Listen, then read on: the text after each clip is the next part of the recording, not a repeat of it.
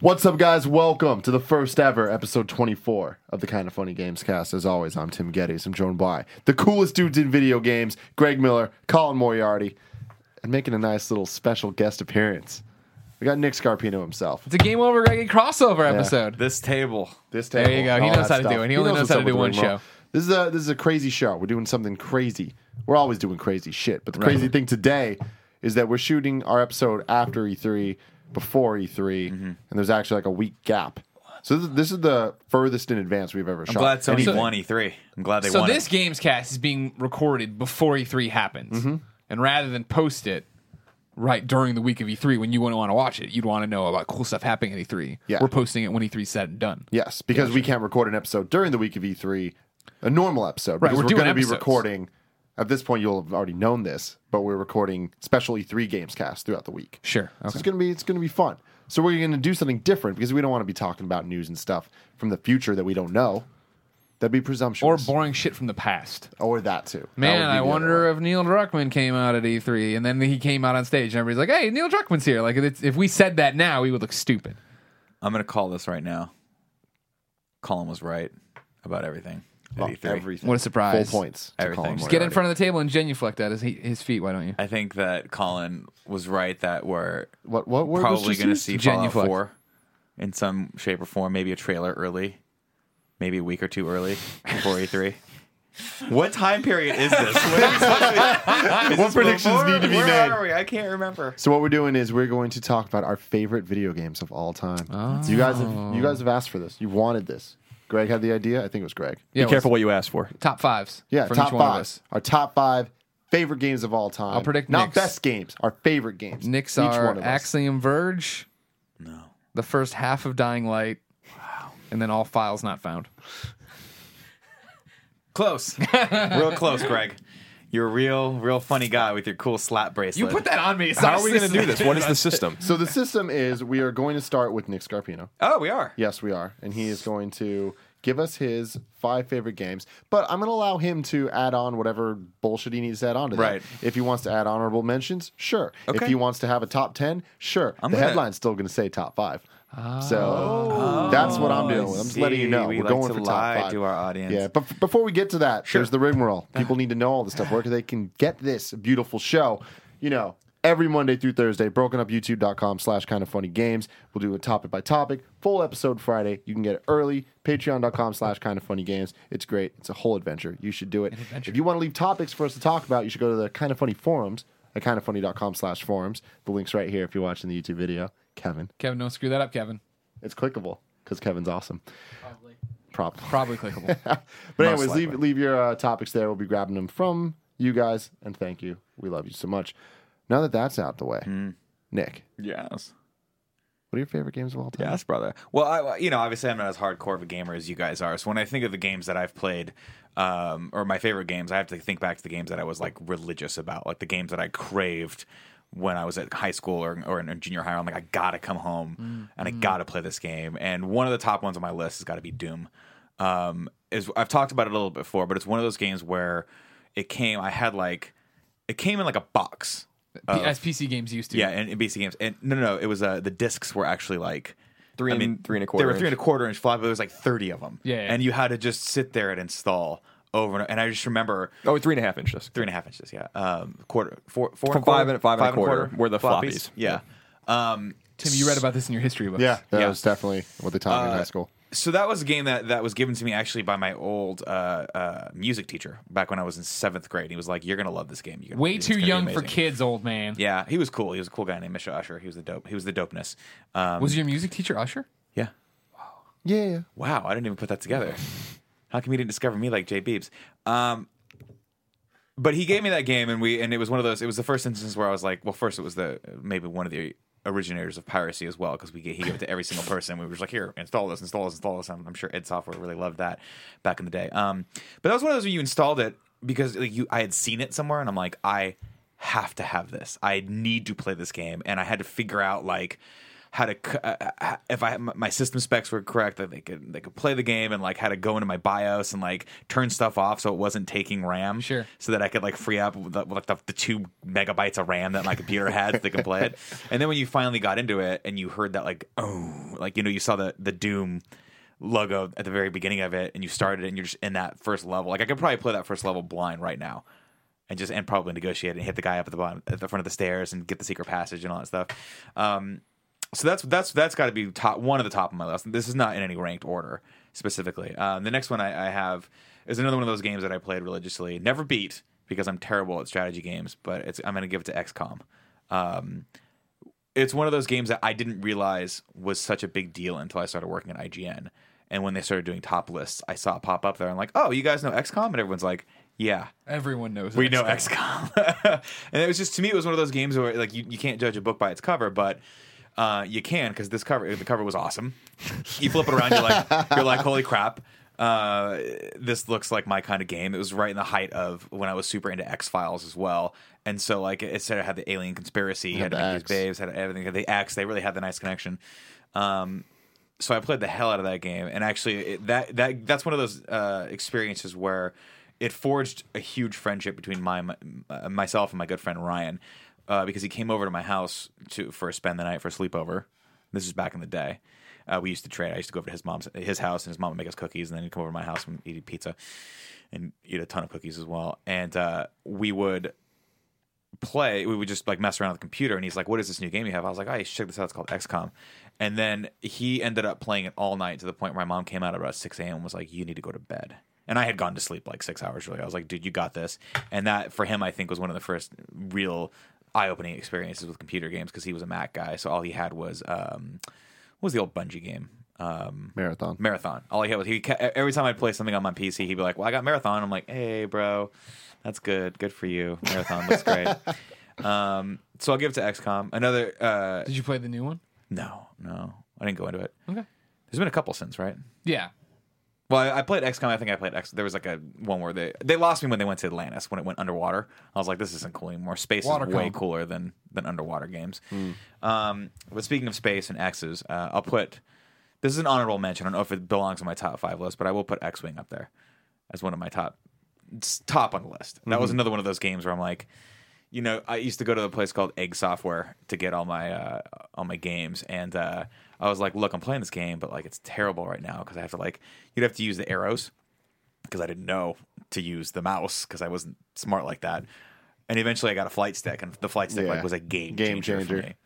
Um, so I, you know, I started wrecking shop on that. Didn't never beat that game either. I gotta look at my others. Oh, and then probably on my top list, I would have to say uh, GoldenEye has to be there to a certain degree. That's a great pick. Um, when I think about obviously like the, the experiences of that, the specific like two summers that I played that game and uh, Mario Kart 64. I'm not going to say Mario Kart was my favorite, but I played the hell out of that game. But GoldenEye was like right at the height of me being a huge Bond fan. It was right at the height of me really being introduced to the series via Pierce Brosnan when he the came best. in. The best Bond. No, I don't know about that. Yeah? he's up there. He's up there, but he's not my favorite Bond. The best. I don't know. You know, best is a relative term.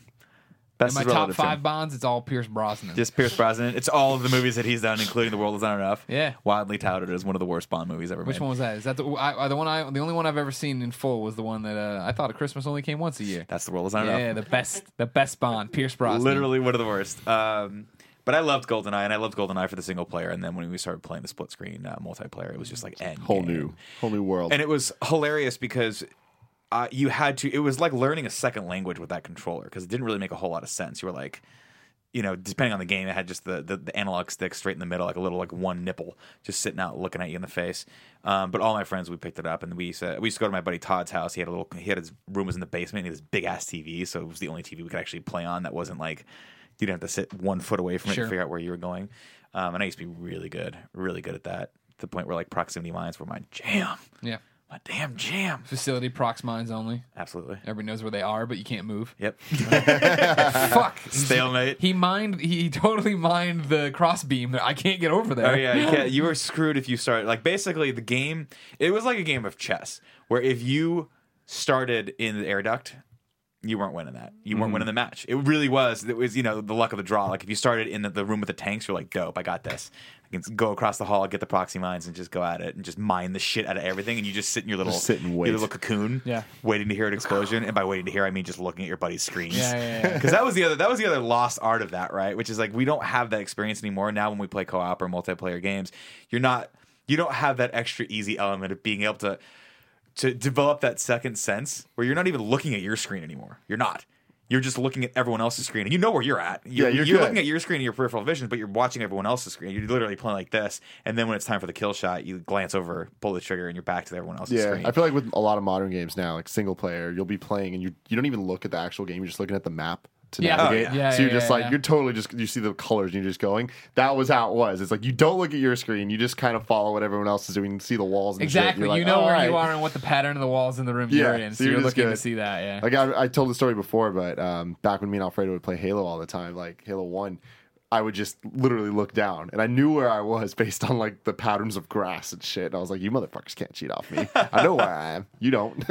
Is that because you just knew where every single spot was that you could hide and camp in? yeah. Every- Well, I mean, yeah. it, all I would do is play capture the flag, and I, Yeah. my sole goal was capturing the goddamn flag. I don't need Yeah. to kill people. It's not the point of the game. It's not the point. That's just the That's way. want the big Slayer. points. I You ain't the playing big Slayer. points. Yeah. yeah. I hear you. So I would just sneak up like a damn spider monkey, get in there, get the flag. They wouldn't know it's coming. Yeah. GoldenEye was special. It was all that multiplayer. It really was. Um, and then I think probably top of my list, or if not Number top one. two, that's got to be Half Life. Um, I loved Half Life. I loved that game. I loved the environment. I loved what the weird storyline that I couldn't even tell you what it was now. But at Head the time, crabs. I was like, okay, it it had it had such a great feel to the game, and it had such a great sort of. It wasn't like it wasn't humor necessarily, but it, it had a little bit of tongue in cheekness to it, where there was like this chaotic things going on. Um, and of course, it spawned a lot of other stuff outside of that. Um, which, if I'm not mistaken, what they had Counter Strike was based off of it. Team Fortress. Um, I mean, shit. Half Life Two. Half Life Two, I guess. Half Life Episode One, Two, and Is Portal one the same three. world? Portal Yeah, is no, same it's in world, the same yeah. world, yeah. Portal. I mean, Oh, oh, the orange shit. box basically is is is all Half Life, um, and that was awesome too. Like Portal was an amazing experience. Portal Two, not so much.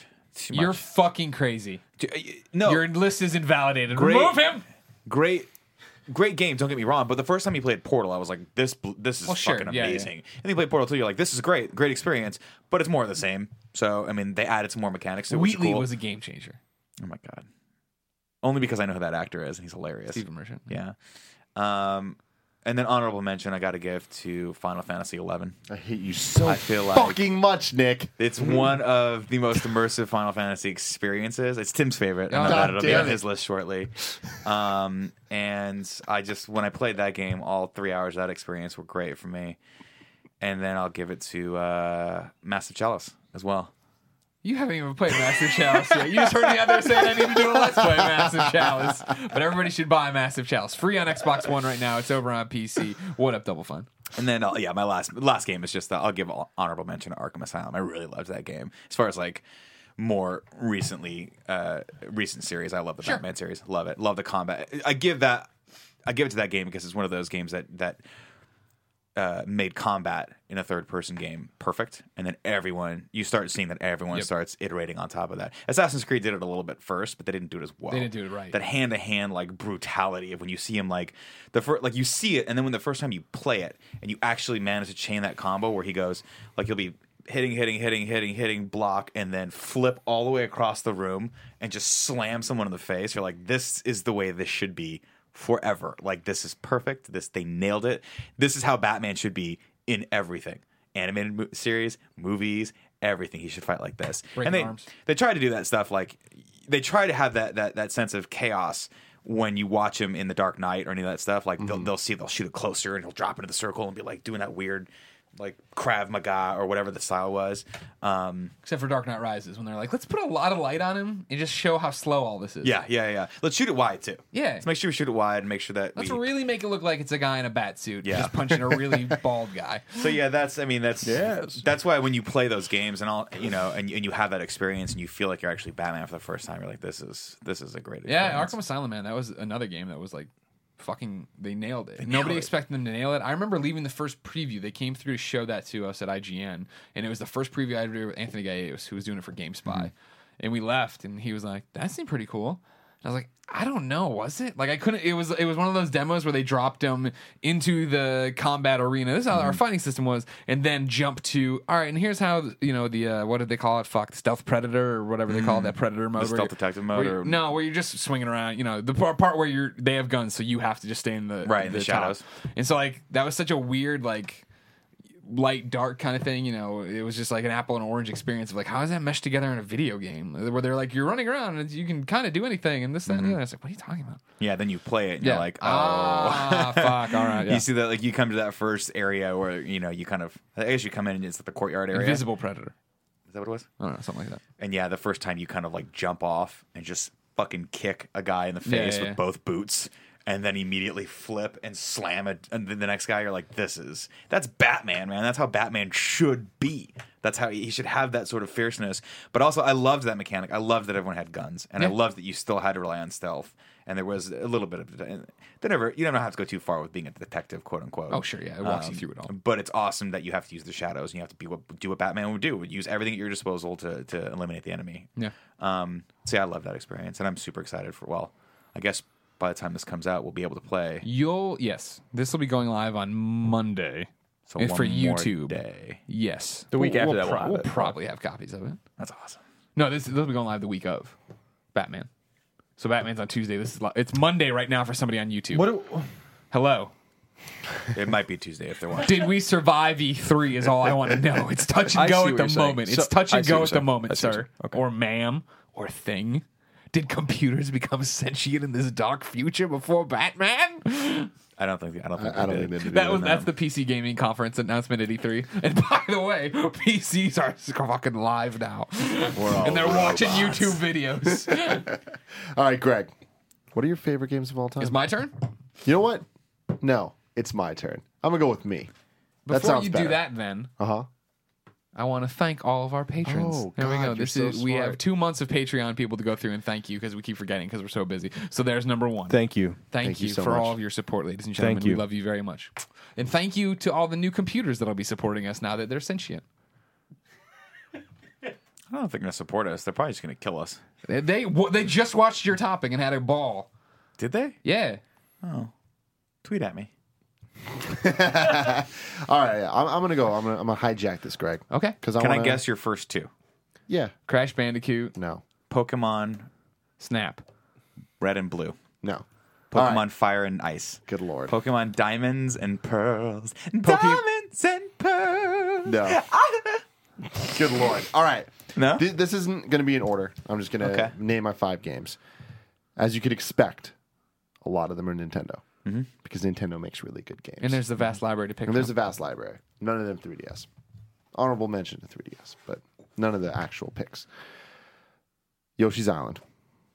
I will stand by that being one of the best, most creative 2D platformers of all time. You're gonna put that above um, any of the Mario games? ranked. Okay. But above other Mario games, I mean, it's hard because they're different, but this is I'm not saying it's better. It's I just prefer it. It's my favorite. Okay. It's your jam. Because Mario 3, Mario World, my god, it hurts me to not put these on these on this list. But I'm only saying 5.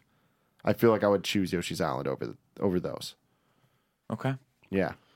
And uh, you know, I've explained many times why. We did a let's play on it. We played for a long time. No, yeah. like it, a 45 it certainly, minute. It certainly played. you did the book club too. We did the book club That's up thing. on Okay. YouTube.com People like slash that. Final Fantasy Games. And it was great. And I think that that game gets gets shat on a lot, or not just not talked about. And I feel like a lot of people didn't. It's even- ignored. it's ignored for sure. And I feel like a lot of people don't give it actually a chance. 'Kay. Because then I think that it was at the end of the Super Nintendo era when everyone was kind of moving on and everyone had already seen Mario World and it had the Mario World name in it, which pissed people off because they're like, "This isn't Mario World 2. and it's not. It's really not. If they just called it Yoshi's Island, I think it would have got a, a better rep. But you know what? I was I'm down for it. It was the first game I ever beat, so that definitely there's a lot of nostalgia factor in there for me. Sure. But I'd put that for sure, possibly at the top of the list, but it's somewhere in there. Bold. Yeah. Bold. Now, another thing that I think is easy to say is Super Smash Brothers. What's Ah, I harder? left that off my Which list. one? Yeah, so that was, on, that was on my one. list. Melee. I would put So- Brawl on my list. Melee. Melee is the one that everybody would love to say, and every, it's everyone's favorite. And like, oh, it's more competitive and and all that stuff. And I have amazing memories playing Melee. That was uh, the first GameCube game that I had. I had the GameCube before it came out because it was came out two weeks later, which I'll never understand.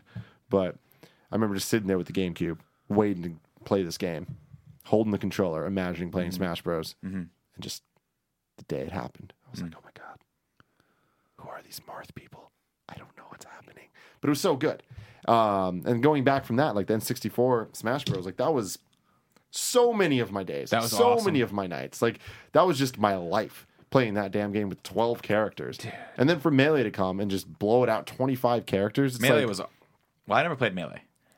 that, I mean, you Are missed sure- out. I know. I had a bunch of friends that did, and it was one of the again. It was one of those experiences where they had been playing for like three or four months before I got my hands on the controller, and then it was done. I was like, I can't Yeah. play this game. These guys are kicking the shit out of me. I mean, Melee really took Smash to another level. Like it took it to be hyper competitive. I mean, 64 was competitive, especially like in a, a bedroom setting of just like I'm playing with my friends. Yeah. And like we all got super competitive. And it's like, oh, dude, I'm better than you at Smash Bros. I'm better than you at Smash Bros. Everyone just uses fucking Kirby and throws incessantly. But like Melee really kind of took it to that next level. Oh, this is actually this is deep. There is a fighting game in here, um, and it caused so much controversy. Is it a fighting game? Is it not? The fact that it even had that conversation says something about that game, you know. And everyone, everyone that had a GameCube had that game. Everyone loved it. Everybody had their main character they played, and all these like different stories and stuff. But then Brawl happened, and a lot of the melee lovers didn't like Brawl too much. They slowed it down a bit The tripping. And there's tr- fucking tripping. They intentionally made it a little less competitive. There's a lot of bad things about Brawl, but Brawl is my favorite Smash Bros. Brawl is the game. best. Smash Really? Brothers. Yes. Oh yeah, yeah. Brawl's really good. I still say, in my opinion, that having spent a lot of time now with the Wii U one, that the games just get better. I actually feel like the Wii U one might be my favorite one because it has a huge roster and it's fucking awesome. It has like all these stages and I think it's great. I think the games just get progressively better. I never, I, that. loved I Melee with when the N64 one I liked. I, I I remember playing it and having a good time with it. Not it was like fine. It was I felt like the roster was a little limited. Melee was really special. I remember too. I got my GameCube, you know, day one. I think I got like Luigi's Mansion or something. You had to wait a little bit. Mario. Uh, maybe Eternal Darkness too around that time. Maybe not. No, Eternal Darkness That was was next year. game, yeah, yeah. Eternal Darkness was 2002, I think. So I think it was just Luigi's Mansion, and then yeah, I got got smashed when it came out, and I was like, this is really a special game. But when I got Brawl on Wii, I was like, this game's clearly better than Melee. Like I don't understand like like. Maybe not on a fundamental like you know nuts and bolts thing if you're Mm-hmm. really competitive with the game, but I was like I don't understand how this game isn't better than Melee. And now I'm playing the Wii U one, and I'm like I don't understand how this isn't better than Brawl. You know? Yeah, and I mean, Mm-hmm. the, I agree with you in that sense of like I do now like with the Wii U one better than Brawl. It's just Brawl is my favorite because of time and place entirely. Like that was the game that so Melee I had played with my friends, and then all of my little brother's friends had also played that game with their friends, but I didn't know them then. But then when Brawl came out, it was kind of like this really nice, like cross generational thing. Of it was his friends, my friends, like all these different people playing this game because we'd grown up with 64, we'd grown mm-hmm. up with Melee, and Brawl was kind of just that like next level thing of just we're gonna Now we're this shit- adults. Yeah, Let's all play of us are adults. together. Let's play this game, and man, we would just get so into it. And it's like none of us were good to the point of being able to say, "Oh, I like melee better because it's faster" and all that stuff. But it's like good for the people that believe that, and that's why um, I think for us we don't care because we don't get We're it on that level. we're not you know what I mean? competitive Like the wave Brothers. dashing doesn't make sense to us, and like Yeah. all the like. We don't give a shit about the frames of attacks. Like we don't understand that. We just That's know Seth I like kinda stuff. You like using Link Blue you have a couple Link. combos you do. You know what I mean? Like, you, you have these things, but you have so much fun doing it, and you can play against a pro or an idiot and still have fun doing it. And I think that's something special about Smash Bros. Because it's not fun playing Street Fighter against a pro. Sure. Good Like, point. It's That's a good point. not.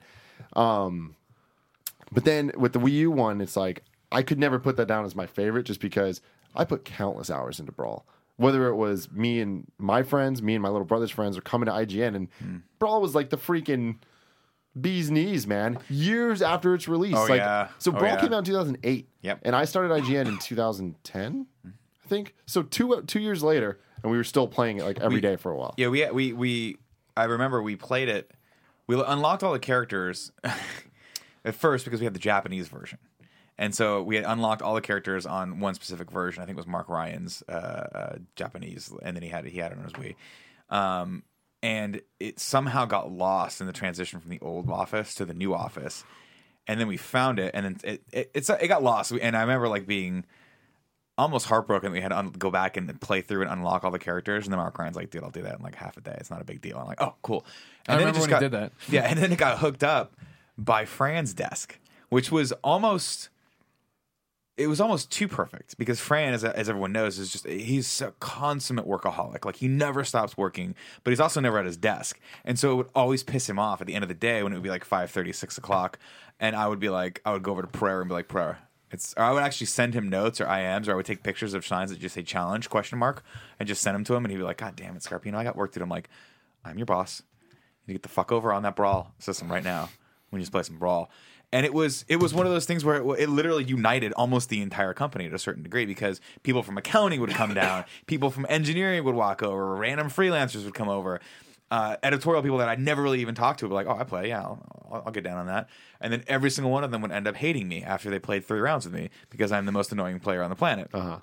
Um, but Brawl really is a time and a place, and it's probably one of the games that I've played most of my entire life. If you actually count the hours, it's, it probably is the longest I've ever played a game, and it's absurd that that game was that old and we were still playing it. Mm. But it's fun.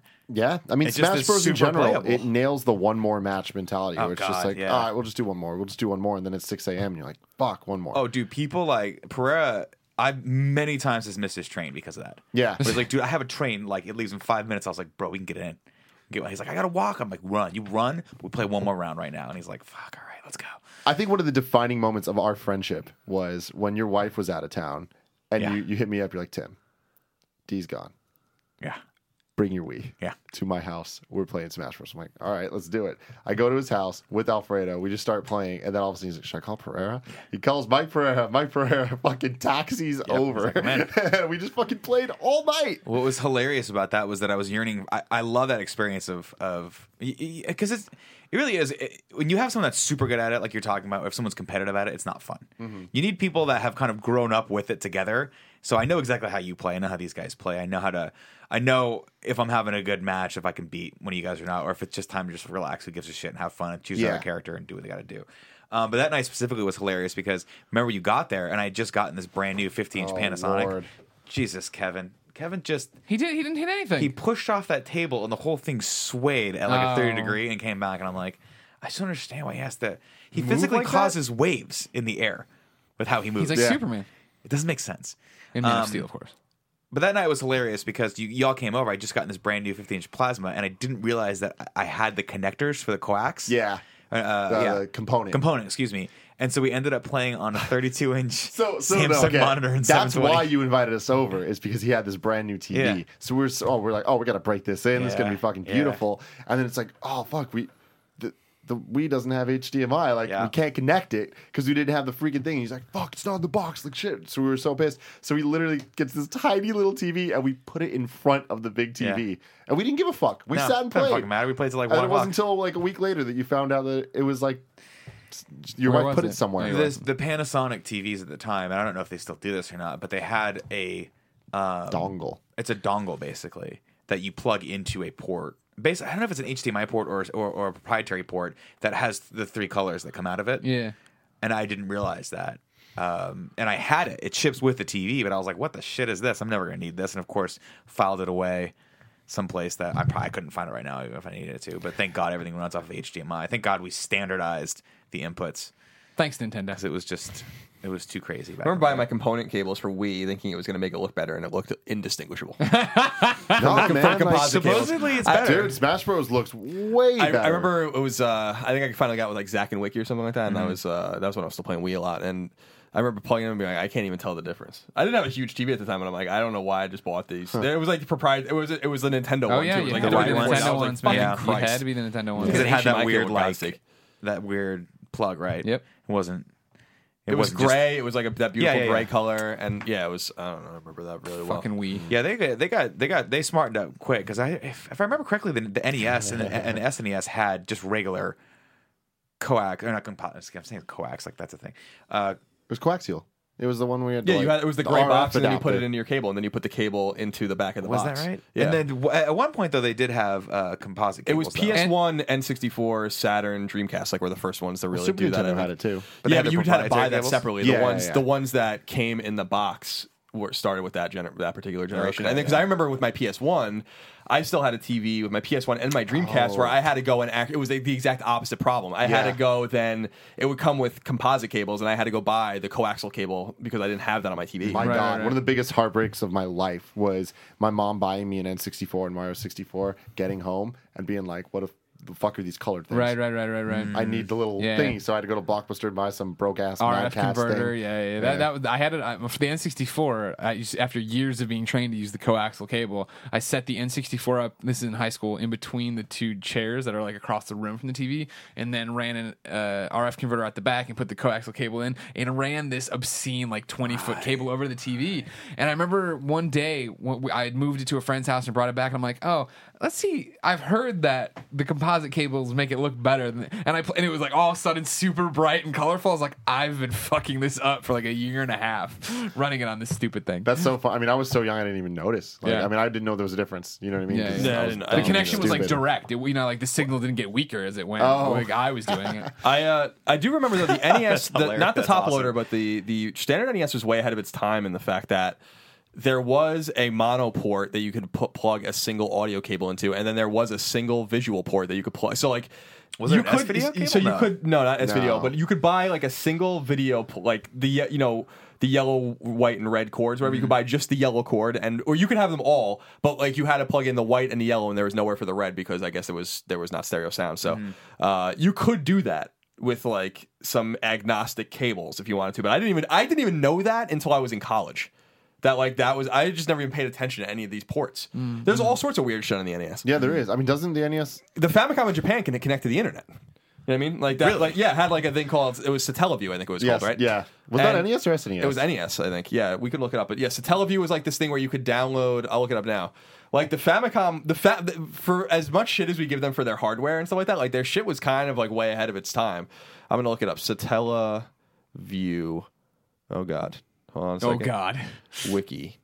Look up Because there was a Zelda game that was exclusive to Satellaview. That was it was Super Nintendo. Let me see here.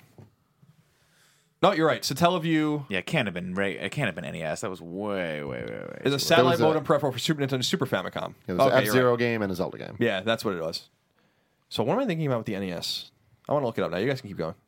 Famicom. All right, so moving on from Smash because I can literally talk about Smash mm-hmm. all day. Uh, because Oh I no, have yeah, so there many was a, stories there, about I'm that sorry, shit. there was a Famicom modem. There was also another one. It was, a that Famicom not modem called- released in 1988. A video was it game called? peripheral for Nintendo's family computer released in late 1988, only in Japan. It used a card-based format reminiscent of the HuCard for Hudson Soft's NEC's PC Engine. So, and Sega card for Master System because Master System was doing the same thing. It would give you live stock trades, game cheats, jokes, weather forecasts, horse betting, and a Jokes. small amount Horse of, betting? and a small amount of downloadable content. I knew that that existed. I tell you what, I just when got the names wrong. When I'm I was sorry a kid, when I was seven, eight, I really was like, I need an outlet for my horse betting. Yep. If I can't bet on the horses right now, A bet on the ponies. They called it. uh, that's true. I called the ponies back then. All right, I'm All sorry. to right. interrupt. The next game close. is no surprise. It is a Pokemon game. I've said this Snap. before. Snap. Gold. It's not Snap. It is White Gold. black. Gold. Gen two. You don't So, listen to Tim closely enough. Gold, Gold, I and just like Silver. Pokemon Snap. I love Pokemon Snap too, but it's definitely not the best game of all time. Um, Pokemon Gold and Silver, I think, is the greatest generation of Pokemon, and I don't think it'll ever be beat. It is, a lot of people would say that Red and Blue are the best, but that's like people that say um, not Final Fantasy, God damn it, Fast and Furious One is better than the the new ones. They'd be right. And no, they they would be It totally would be wrong. correct. No, they wouldn't. It's just like just because it's the first doesn't make it the best. It was the Super. Mario Brothers One is amazing. It is not better than three. It is not better than World. Like that's not even you can't say that. Does it get points for being the first? It does. You got to give it the credit. But it's like anybody that says Super Mario Bros is their favorite game. Like I question that. Look, I'm going to go on a limb and say though that as far as series that are important to humanity, Yeah. Fast and Furious ranks way higher than Mario Okay, but that's not on your list. Okay, All right.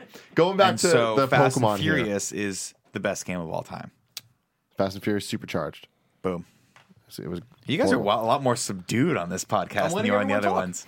It's weird. It's Tim's turn. I'll, I'll let you go. At this point, Greg normally would have shut me up three times or got, uh, shot me this look. I'm not the host on this one. Here I can just be a goon like you. A goon like you. We're all just goons. Cool. Doing Sorry, our goony thing. continue. So Pokemon Red and Blue, I feel like a lot of people say are the best because they're the first ones, and they hold a very special place in my heart. Those are the first ones I played.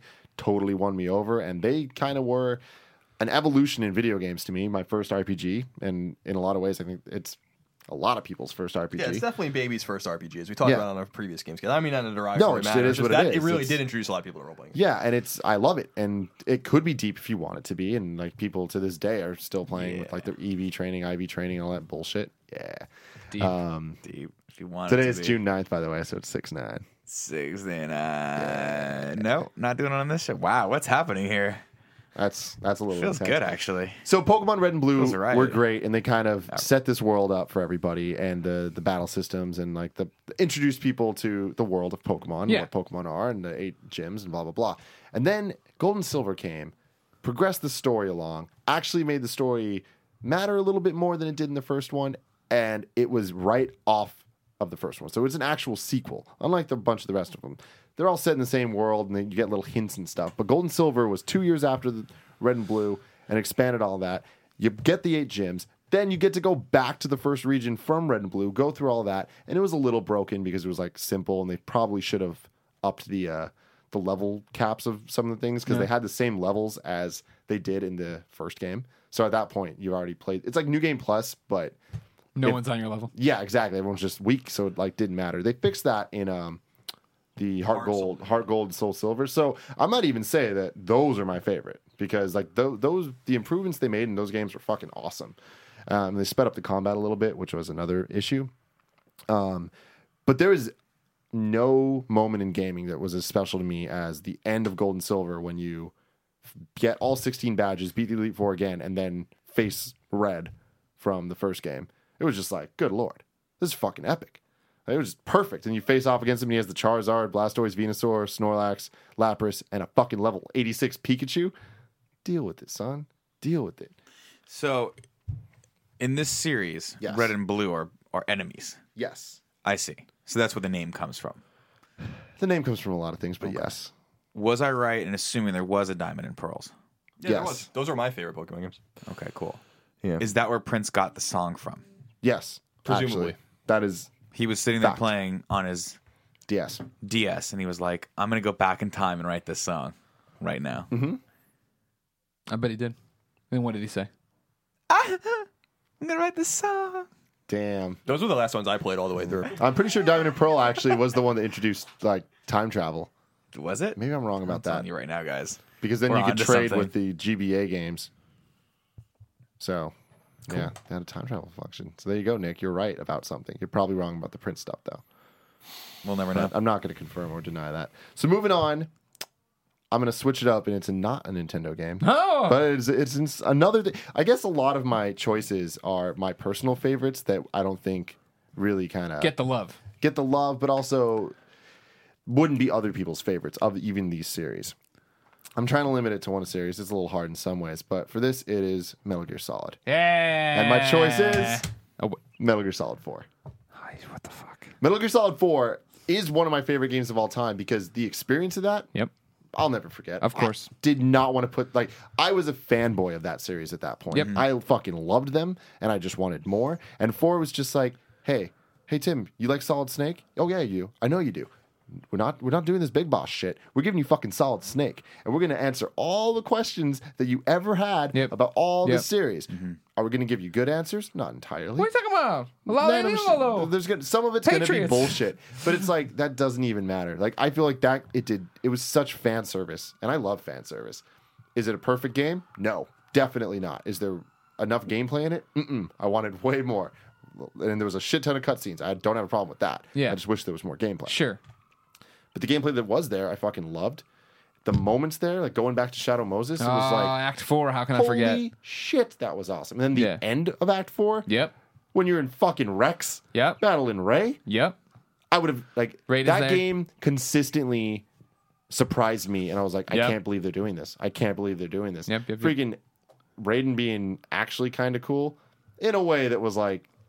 He was cool. No, he, well, he he was cool. cool. But I mean, it was it was so over the top, and it's Well, like sure, but that's. people, I mean, I feel like the Kojima's plane had left the ground at that Yeah, point. exactly. We couldn't. We couldn't like- be reaching out trying for it to get back to Earth with us. No. yeah, but like like him holding the boat back, yeah, like what the fuck? but awesome. but awesome, Right, right? yeah, yeah, and then yeah. those final, the final scenes or the final chapter of that game was just so emotional. the army crawl. Yeah, Yeah. The- all the bosses, like going back to like the they were like the the um, What Sirens. were, they, what were they even called? Oh, the Furies, Beauty and the Beast. Beauty and the Beast. Yeah, yeah. Which obviously is awesome, but they were just like throwbacks to the Sure. Gear Psycho Mantis one, one, Psycho Mantis, and like the decoy octopus like thing. where you Yeah, actually yeah. get to fight him.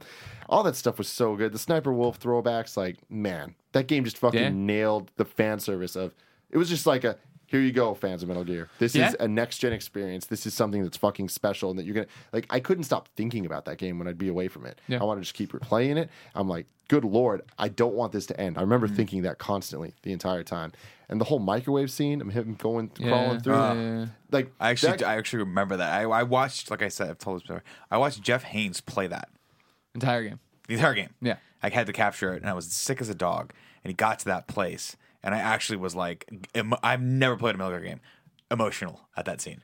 Because it's the music, and Yeah. it's like he's crawling, and then he falls, and they're like, "Get up, get up!" And he's like, uh. "And then what is the what is the song that was playing over it? It was like, uh, I, I can't I have the Uncharted theme stuck in my head right now. Nope, that's Drake that. comes in and helps. He's like, "Hey, what's up? I have a lasso. I don't know. I don't know why. what song was playing at that point. It's Uh, really it might have been emotional. "Here's to You," the like, whatever. That might have just been the credits. But anyways, I'm um, gonna look it up. that Do it, do it. That whole game was so special. And then the end, the final fight with Liquid, where it kind of goes through Right, the battle yeah, styles of oh each my one. God, that it's was just so like there's so many moments, and then the, the game ends, And it should have ended. and then it didn't end, and then it comes back, and it's just like, what the fuck? Like it just kept giving you shit. yeah, yeah, yeah. Oh man. I'm with you. No, this is what we always talk about, right? Is the fact that Colin and I kept Metal Gear Solid 4 off the top 25 PlayStation 3 Thank you. games lists over and over again because get up, Snake, you fucker. That's what they said. to you Jesus, Colonel. in the game, right? No, we kept it off because it isn't a game that plays to anybody, right? You need to be on that fanboy level. But in the same breath, that's why I thought I backed Jeff's 10 and gave a second opinion on it that this game was a masterpiece. It was something incredibly special. It did scratch the itch that I had had for years to know what happened at the end of 2 when, you know, uh, Solid Snake and Raiden go their separate ways. Like, what happens next? And we finally get those answers. We finally get an answer about Meryl. We finally get to see what the hell's going on. And so that's you're talking about your favorite games, right? So is it the best game or whatever? But you're talking about a favorite experience, like Stem to Stern. I loved that game. You know what I mm-hmm. mean? It took me three nights to beat, and then that second night, I was tell a story at 11 o'clock. I was so tired from being up so late the night before that I'm like, I'm gonna go to bed, and then you, they're like, you have to go. We're going back to Shadow Moses, and it was Yeah. like, and I was awake till two. You know what I mean? Playing all of Act Four because that's what I love the most, and him falling asleep in the plane, and then like Yeah, waking up, pixelated yeah, and then, Good like, lord. the whole game is like totally designed to be a love letter to us, you know, mm-hmm. from Kojima, from Konami, and that's I've been awesome. meaning to go back to it at some point because Metal Gear Solid I love, and Metal Gear Solid Two I think is an fan- that's my favorite one, fantastic game. And then when I played Metal Gear Solid Three, I was like, there's like something about it I like Sure. immediately didn't like. I Yeah, played it was a like, I turn played it for for a me couple too. hours. I was like, no, no, no. And then when I played Metal Gear Solid Four, I was like. Like I, was, I played it for a few more hours. I'm like, no, no, no, no. Like I don't. There's, some, there's something not right about this, and I never played it again. And I feel like maybe you know, it, I probably never will, but maybe one day go back to it because Metal Gear Solid, Metal Gear Solid Two are so special. And in my mind, I don't think it'd beat really. So I'm interested to see what's going on with Metal Solid Five. But I respect people that like four. It's just it, I played the game for a few hours. I'm like, this is not Metal Gear. This doesn't feel like Metal Gear. It doesn't look like Metal Gear. Well, that was the was thing That is was the thing. I was like, that's one of the things I really didn't like about it. It you know? was Tim hit it that he never knew what to expect. It was a detar- departure from Metal Gear, in every one of those segments I remember being the motorcycle chase or the Yep. sneaking in the when I you put on the young snake mask, and then the actual you know when you had the octo camouflage and you actually were fighting in the battlefield. Like every segment felt incredibly different, and Yeah. that could be disjointed. It's a disjointed feeling, but as an experience, I liked what they were driving at. Yeah, I remember there was so many points. Like in addition to the ones I've named, like the motorcycle chase and the the boss fight when I think you were in London, where you're in the tower and then the, the Right, flying right, right, ones flying outside, around yeah, and like yeah. blowing the tower up, and it's like bits and pieces are flying off. yeah. I remember specifically being there and being like, I can't believe I'm actually playing this. Like, I can't believe this is a video game. I can't Yeah. believe this is real and that this is like I'm playing this. This is- I'm not just watching it. And like, it's very rare you get those feelings. Yeah, you no. know. And again, it was my my first game on last generation. Like, I didn't. I was really late to PS3. I got it the day. Like, I got my PS3 with that game. Yeah. And man, Gunmetal Gray. Like, yeah, it was fucking good. So damn good. All right. My last pick is Super Mario Galaxy 2. Okay. I think it is the pinnacle of 3D Mario games. And I tried not to have multiple things from the same franchise, but 3D Mario, 2D Mario, very Very different. different. Very different. And uh, Mario Galaxy 2, my God, that is a 10 out of 10. Like, that is, I think, out of all the ones I just said, it might be the, the best game of my favorites. because it is just it's flawless. It's so fucking good. It's so fucking fun. It's so creative. The um every level has some different twist and some different like design choice and the gravity and all this stuff.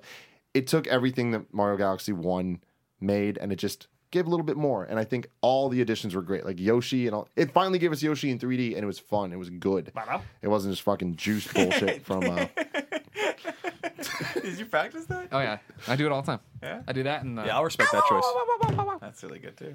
Yeah, Galaxy 2. And Galaxy again, a lot of people will say Galaxy 1's better. And it's like, honestly, that's not even a a hill that I would die on. Like, the two of them are so good. they're amazing. To games, use yeah. a Colin parlance. Yes.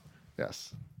That's me. You're making it better. Yeah, yeah. That's me. But, Making them a man, better man. it's, those games are so good. I want an HD collection so bad because, like, those Yes. are some games that I actually really want to replay. And the funny thing is, you can go back and replay them. They, they're beautiful. Yeah. They're standard definition, but they're fucking beautiful. You still have to do this. yeah, you do, but, like, the, oh, I. I still don't do think this? that the Waggle was bad in that game. Like, I don't. It I don't felt think so right. either. It was I don't intuitive. think. Yeah, that was one of the few games where I was like, "This is fun. It's not a big deal." It just it just fucking worked. I want to give shout outs to Tony Hawk's Pro Skater 3, which I spent so many hours in. And um And Thug.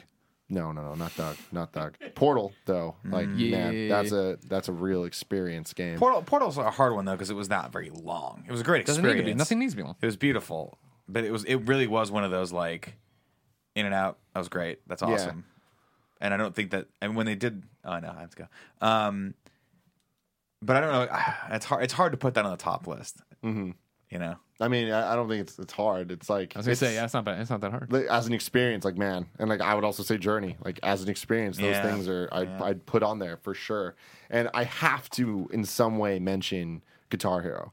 Like I'm not sure which one. I think if I had to choose, it'd be three. Van Halen. Oh, No, not not Aerosmith? Was there an But, uh, Aerosmith there one? was There was one. But Guitar Hero Three, it's like that was such a great game, and I had so much fun with it. Like I would say, it is one of my favorite games of all time. But I already went over five. But fuck rules. It seemed like you had a lot. Yeah, I have to peace out. I love you guys. you got a meeting. But meeting. Not pee out like you do on the Game Over Greggy show every day on YouTube.com/slash kind of funny. Blowing it up. I might be back. We'll see how long this goes. All right, see you. Have fun. Thanks, Jens. bye. Bye. every- Nick Scarpino, everybody. It's a wrap on Nick.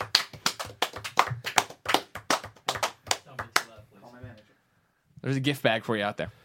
Which one of you guys wants to uh, go first? Doesn't matter to me. I'll save the best for last and go right now. Okay. Good answer, Greg. People know that I love Colin Moriarty. And if you didn't, now you do. So I'm going to do it in the opposite order of how everybody else has done. I'm going to give you my honorable mentions and then go five, four, three, two, one. Ooh, so you actually have a ranked list. Yeah, number one's no surprise. I talk about it all the Got time. it. You know it. All right. So in my honorable mentions, I'm gonna give Patapon three an honorable mention. Amazing game. And it's funny. I went back before we went out and did this. I went and did the uh, old. Uh, Looked at my IGN top 10, and I had put Patapon 2 in there at the time, and then claimed in the write up that Patapon 3 is a better game, but Patapon 2 is like my favorite, or it's, it's it. I have better memories about it. Now removed, I'm Patapon 3 all the way. Okay. Just because it had brought it was it, the culmination of the series. It had online multiplayer. It had simplified everything. You knew how to level up your character. It was great. And you just had to worry about one guy still do out the beats. Do you remember Patapon, Tim? I never played Patapon. But do you do remember it? it? Of course. Okay. Of course. We I hear it another one. echoing in my brain. We need another one times. bad. I'm letting you know. And I hate whenever I mention Patapon and somebody's like, and we need a LocoRoco. It's like, we can't get them both. We can't save them both. And LocoRoco was not as good as Patapon. So we need to let that one go, everybody. If we can just, Let it die. if we can agree on this, maybe one day the door will be open for LocoRoco. Hmm. But not now. You never played Patapon, right? No, no. It was just so ingenious. Controlling the tribe with the beats. I think I might have. And it's one of those, you know. PSP. Yeah, Yeah. I think I might have. Uh, Kevin, can I have the pen? By the way, I'm listening to you. Yeah, I know you are. You know better than anybody that I have. He's going to throw a point at your face. You know better than anybody, Colin, that I got no rhythm. Oh, that's true. So the fact that I was able to play Patapon and be really good at Patapon is another thing of how great this game is. It made you feel good about That- yourself. exactly. Yeah. Memorize all the change because you had to you know give commands via drum beats because you're this god or whatever. Hmm. So yeah, you you command you had to hit a play a song to get them to march, then play a song to get them to attack. It's very you have to anticipate what the boss is going to do. The best thing about it, it was another one of these games that was perfect for the PSP because it encouraged you to go back and grind replay the same bosses to get you know the bone to go then take the Mm-hmm. bone and bury the bone and just bury the bone over and over again You gotta bury the bone.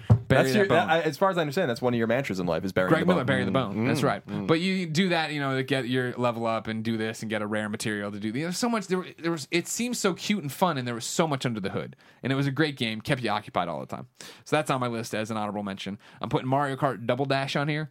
Fucking love 7.9? Yeah, yeah. Fran Mirabella can get the fuck out of here with that at 7.9. I'll never forget that as long as I live. I'll never ever forget that as long as I live. Well, it's just 'cause it That continues was to be a such thing. meltdown on the internet, the likes of which I don't think I may, might have ever seen before or again. And it was that was way before social media. Oh sure, yeah, the yeah, that was the meltdown, thing. the, level of forum and IRC meltdown because of that 7.9, I was like, holy shit. I- it- and it's like embedded in my brain. It was a bullshit move by one Fran Mirabella III. he can never be forgiven for it. As close as I am to Fran, I'll Mm-hmm. never be able to love him. It's because I know about the 7.9 and how great Mario Kart Double Dash was. Mm-hmm. But you played it. Oh yeah. God, that was so much fun. Yeah. Baby Park? You No, kidding baby me? fucking park. For You're fu- sure. Now, I never did the thing. Did you ever do the thing where your friends would get squirrely on a Saturday night? You've been playing Mario Kart Double Dash all day long, all Friday night long, and they'd be like, "Well, do you want to try actually doing the co-op? How you play co-op, where one of you rides on the back and one of you oh actually no, drives." fuck that. That That's was such bullshit. Yeah, no, no, no. Yeah, but uh, yeah, Now, if there if there's not another GameCube co-op game or c- multiplayer game on your list, I'm going to be really disappointed. I'm just telling you right now. You Okay. better know what it is, and I'm sure you know what it is. So I'm just going to leave it there. okay. Uh, another honorable mention to Lumines. Hmm? Lumines on my PSP. Loved that fucking game. I love it on everything. I love it on Vita too. I think the Vita version, obviously, probably the better version. Actually, used touch in a cool way. Symphony is That's what the one. That's the one. Yeah, great game. Everybody should hit it up. Lots of fun. But the pro- here's something that's blasphemy. I know, but you know that I love Tetris. Yes. I'm playing Tetris right now on the Vita, the the version that actually works now. Thank you very much. Uh, Ultimate Tetris, or what is it? Tetris Ultimate. Tetris Ultimate, yeah. Okay. By Soma Play, There you go. Yeah, published by Ubisoft. Yes. I was just wondering if Ultimate came before or after, but thank you for all the facts. uh, but the problem with playing Tetris now is that I think Lumines is a better game, but a better puzzle Damn. block clearing game. Better than Tetris. I do. I think it is, and I I, I think it might Hmm. be that it's more approachable. You know what I mean? Like the drop. It's just something about the fact that they fall in squares, and then you you know you can hit one edge of the square and send the other two down. That I like Yeah. so much. Trying to like maneuver that and keep that all straight in your head and clear out all these. Did different- columns play like that on Genesis too? Uh, to an extent, yeah, yeah, yeah. It was a little bit different, but yeah, yeah. It's it is very very similar. Yeah, Okay. Lumines, amazing. Everybody should hit it up. And then also my honorable mentions category, and maybe one day some of these start getting in there, pu- pushing thing around, and putting Gone Home in there. Gone Home still is still an experience. Say whatever you want to say. I know a lot of people on the internet like to hate on it, saying it's not. a Oh, game. whatever. But I'm, I want to that, that They're laughing all the way to the bank. yeah, Steve Gaynor. Yeah, he keeps getting crazy haircuts with all that money he made off Gone Home. Uh, Gone Home, one of those games that you know you I felt. You know Yeah. what I mean? You felt. I remember was finishing that game as soon as the credits roll, walking in, hugging Christine, Mm-hmm. just because it's like such a special experience. Especially now, it would probably be lessened. I think because everybody talks about it, right? Mm-hmm. But at the time, it was like literally Marty had been like, "I reviewed this game and it's really good," and then I remember uh, uh, McElroy. He had tweeted about it too. That if you haven't played it yet, like don't read my review, but here's the link. Go Yeah. play it first. I was like, all right. So one day I played it and was just blown away. And then It's like the paperboy of our time. it is the paperboy of our time. I have two mm-hmm. questions, Sure. comments, two questions slash comments. Was the point in which you went and hugged Christine after playing Gone Home? Was that the point in which you realized you were, might have been losing your grip on reality? That a video game made you go hug your girlfriend? no, because it, wasn't that I was. I wasn't. I didn't think I was that character. I, I hugged her because it, it's. I understand We that, take it for granted how easy it is for us, Colin. Oh, I see. That's interesting. Okay. Yeah, that was my thing. Number two, I was. So, it was such a bittersweet love story. because I know it's not on your list. So, because I know you well enough to know it's not on your list. Sure. How dare you, sir? When you mentioned GameCube multiplayer games that we talked about so much, not put Mario Golf on there, and you bring up Double Dash, Double Dash, Mm, yeah. Now you bring up a good but point. Toadstool Tour, a fantastic game. which It's was no maybe Dash, one of the sir. best GameCube games. No double dash. Hard stop. Just wanted to throw that out there. I, I appreciate. How dare you. I appreciate your fervor and attention to detail. now that you've reminded me of that, I will put Mario Golf Oh, on th- World Tour on on, the 3DS? 3DS Oh, in the Jesus honorable mention Christ. Category. What, Eighty-two hours into a fucking golf game on the goddamn DS. My God. Right? You're crazy, man. It's so good though. We had Hmm. the tea times every day, and then they had the online working great. I played. I was so excited about it. I played it for an hour, and I was like, That's how you are though. No. You got to be caught off guard for games to like for you to like games. I think. Yeah, that's your thing. that's true. Anything you think you're gonna like, you don't like. "That's true. That's a good point." You're gonna hate Mighty Number Nine. no, I'm not. Apparently, you crazy? I remember Skyrim. You're gonna love. Witcher. You were gonna love. I love Witcher. I just think it's overrated. I think it's a great game You've been talking about how you want to stop playing it. You just can't. because I'm overwhelmed by it. Okay. Get your facts straight. You didn't like Resistance Three. You didn't finish it. No, no, I didn't finish Resistance Three. Number five on my top five list: Infamous, original, straight up Cole McGrath story. Good, good choice. beginning Greg. The first one. Yeah. I here's the thing, of course. As we go further on, Infamous 2, Infamous Second Son, Infamous First Light, as you go up, the gameplay gets better. It gets smoother, it gets prettier, all of that. I get that. I'm not arguing that. But Infamous 1, the story was so good. And the merging of the gameplay at the time to the story was perfect. Mm. It was, you know, it made parkour fun. Climbing, you could mm. get up anywhere except chain mm. link fences. You could run around, have a great time. It made sense. It worked. You know what I mean? I love that Cole character. I love Trish. I love Zeke. I loved these people they made. And for me, the interesting thing was, I think it's rare with new IPs that come intellectual properties, new games that come around that get announced, right? That you see a trailer. I remember seeing that trailer at E3 the first time. I remember being told what the game was, and me being like, "This is the most Greg game there could possibly be." You know what I mean? It's a PlayStation exclusive, and it's a superhero slash supervillain story, whatever you want to become, right? It's gonna it has these comic book cutscenes, and I'm like this sounds like the fucking perfect game for me, which means it will be dog shit. Yeah. It means it will be garbage and it will fuck like Superman 64. It's going to quickly go off the rails and be an embarrassment. But then to get it and have it not be that at all, you know what I mean? To have it do so much stuff, right? It has, it has its problems, of course, you know what I mm-hmm. mean? But the traversal, the gameplay, you know, Sucker Punch in traversal, Sucker Punch in that moment to moment gameplay and using the powers and hmm. how cool you look. Few do it as well as they do, I hmm. think. You know what I hmm. mean? I agree. And so then to have the comic book story laid on there, to have the choices where I wanted to go back and replay stuff and see how it all pans out, the, you know, the system, eh, it was so good, so fucking good. You know what I mean? And like, granted, with Second Son, I wish they would have uh, shed, you know, evolved a few of their systems. I thought it was so weird that in like Second Son, you show up and it's like, take a photo somewhere here, and there's a giant camera icon in the world floating there. It's like, couldn't we have done this in a way that didn't make it clear that I'm in a video game? Like, it looks so the, good. That wasn't the big problem. The big problem with Second Son though was that a my expectations for that game were way too high, and Sure. b um, it didn't tie in at all to the original game. Yeah, yeah, yeah, and like yeah. I don't and the, and the original two. I still think Infamous Two is way better than Infamous, but um, Gameplay wise, I agree. Infamous Two is really really fucking good. Sure. um, one of the best games of that year for sure. But Infamous Second Son was just disappointing. Like I remember being, I was like, and I agree with you. The gameplay is awesome, but I'm like, I don't really care about this character. I don't Yep. really like this character, and frankly, like this world doesn't seem that big. The story doesn't really, I like. Why doesn't it tie in at all to the original story, other than like anecdotally? Right, You know, it's eight like years fuck, later, man. five years later, whatever because. I kept playing that game, and I want, I'm, you know, spoiler alert. You've had your time to play Second Son, everybody. We're not doing Spoiler the head tap. The fact I, I waited until the very end for that game to tie with Cole, and I thought for sure Cole you were going to fight Cole. Sure. You know? Like I and I was so when the, when the credits rolled, I was like, "Fuck! I can't believe like he's not in this game." You know, and then First Light came out and he's still not in it, and I'm like, "How? Why not? Like this world isn't interesting enough for me to care about this." Sure. You know? And that was a, that's a big problem with Infamous going forward, which I mm-hmm. think we're not going to see. Cole made that world interesting, and Cole's story made that world interesting. But I digress. I, one of the things about it, right, is I think the Cole and spoiler. Cole made it interesting in the way that Begin spoiler. Siri spoilers. Cole made it interesting in the way that he was almost so blank slated and so everyman, right? Like with Delsin, we immediately get to the fact of like I start to lose connection with him because he's clearly like he's like skatery punk dude and he does like spray paint and it's like he's a character and he's kind of a douchey character. He's Yeah, like this douchey like kid who doesn't want to accept his responsibilities.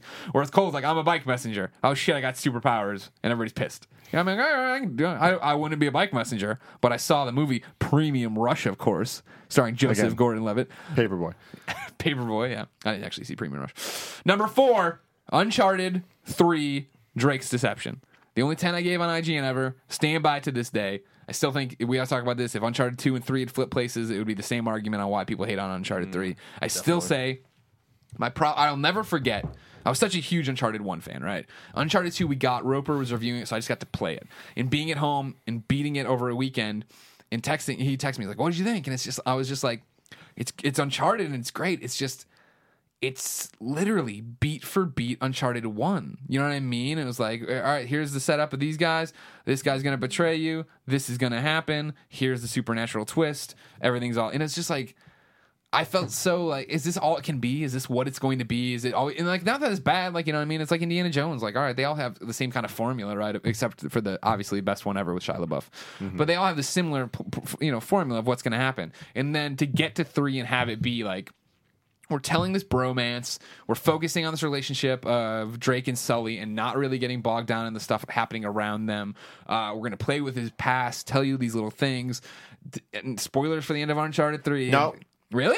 Are you going to play it? Whoa, did you miss this? No. On Calling Greg Live, I was talking about when they announced the Uncharted collection. Oh, you're I've been waiting finally? for the collection. Yeah, Oh, no. I'm playing two and three. so right. don't don't do don't do Sorry. that. I'm definitely definitely this year playing those games. All right. At the end of Uncharted 3, when it's revealed he has a twin brother who is dead. Yeah. That's all made up. Uh, it- the fact that they went a different way at the end and everything, you know, it was fresh and it was new and it was cool and it was Yeah, pretty I- and it I was agree with fun. You know what I mean? Like, People have some people really do have a stick up their ass about Uncharted Three, and it makes no sense to me. the, I, And I, I, I like that game was extraordinarily good. here's what happened, and I've traced it back after having to fight this fight for years on internets, right? In the internets, on the internets. Sorry, computers who have become sentient are watching now. The The problem comes back to the fact that, and I'm talking about strictly in the IGN ecosystem where I reviewed it and lived, right? Is that Uncharted Two didn't get a ten. If Uncharted 2 had gotten a 10 and I'd given Uncharted 3 a 10, there wouldn't have been much, hmm. there wouldn't have been so much outcry. But the fact that Uncharted 2 got a 9.5 because Roper reviewed it and I gave Uncharted 3 a 10, that's where there's like this huge thing that people feel like Uncharted 2 got hmm. screwed. That's the really big argument I see all the time. Because it's never like Uncharted 3 is trash. It's always like, well, if Uncharted 3 is a 10, Uncharted 2 is a 15. And it's like, well, okay. Like Yeah, maybe I wouldn't have reviewed it that way or this way if I had done Uncharted 2. That's one perspective. Some people really don't like Uncharted Three, and I like that. Like, I get like the game gunplay is a little weird in, in the game, and I and I get that it's definitely weird to get used to. I don't know why But or I feel what like happened. I think they might have patched it too. Yeah, they did. They did take it back and do. But something. uh, some people really like Uncharted Three is not a good game, or Uncharted Three is a bad game. I was like, what the fuck are you talking about? Right. Like, like, Right, I, right, like right, I remember playing that game for the first time, and being like, this is extraordinary. right, right. This is an extraordinary game. The set pieces and uh, the, I mean, the the boat, entire- like the, the cruise ship, is- airplane, oh like God. everything, I yeah. can't, I can't. The cruise I'm ship, fucking excited. The cruise ship's like the single, and that's not really a spoiler because I think they showed that at E3. Yeah. Well, that was the one problem is they showed so much of E3 of Uncharted that's true. 3. But like that moment, I was like, this is so awesome. Like they really, I don't envy them to have to follow Oh up God, Uncharted no! 2. To keep having to do this shit. But no also way. the big thing too is, and that's what we were saying, two and three, two and three being transfixed or whatever, or transposed rather, so that they one comes before the other. Um, Drake's fortune to Among Thieves is a massive jump Yeah. in terms of graphical Yep, yep, fidelity yep. and the way the game runs and the technical fidelity. And then Uncharted two and Uncharted three are pretty much the same. Yeah, that's so.